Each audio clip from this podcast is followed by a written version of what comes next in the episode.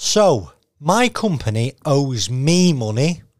Can I take it back before I liquidate it? Now, as you will know, I've done lots of videos on overdrawn directors' loan accounts and what the pitfalls are.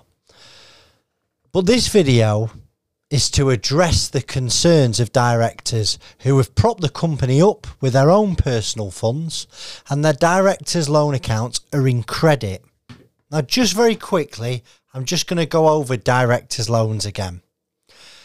When you introduce money into your limited company, it goes as an entry in the director's loan account.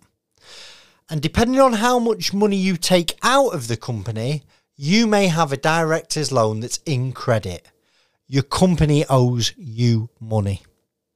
Now, generally speaking, if your company owes you money, you know about it. But if you want to check it out, it'll be on your last set of accounts, and also your accountant or your bookkeeper will be able to tell you if your director's loan is in credit or is in debit. So I had an inquiry uh, last week. Guys rang up. He says, "Chris, I, I am owed 150 grand out of the business. Um, there's about 40,000 quid left in the bank."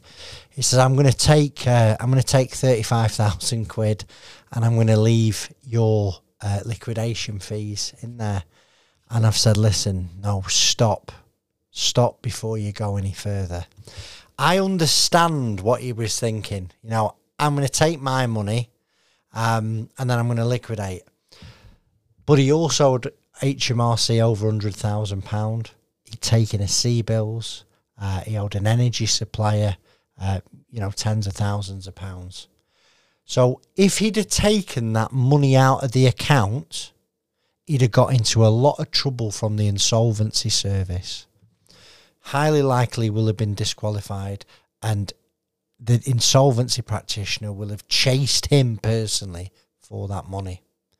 Because when a company, when your company owes you money, sadly you just become another creditor and the, if, when a company goes into liquidation, there is a preference of creditors who are getting paid, and shareholders come at the bottom of the pile.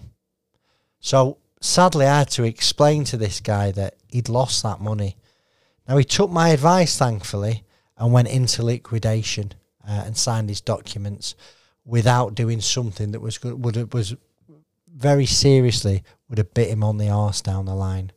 So remember if your company owes you, the director, some money, you've got to be careful how you take that money out of the company. And if your business is insolvent, you can't afford to pay your debts when they fall due, or your liabilities are more than your assets, be extra careful and always take advice. Hope you found this useful. Please subscribe to the channel. Drop any comments in the section below. Goodbye.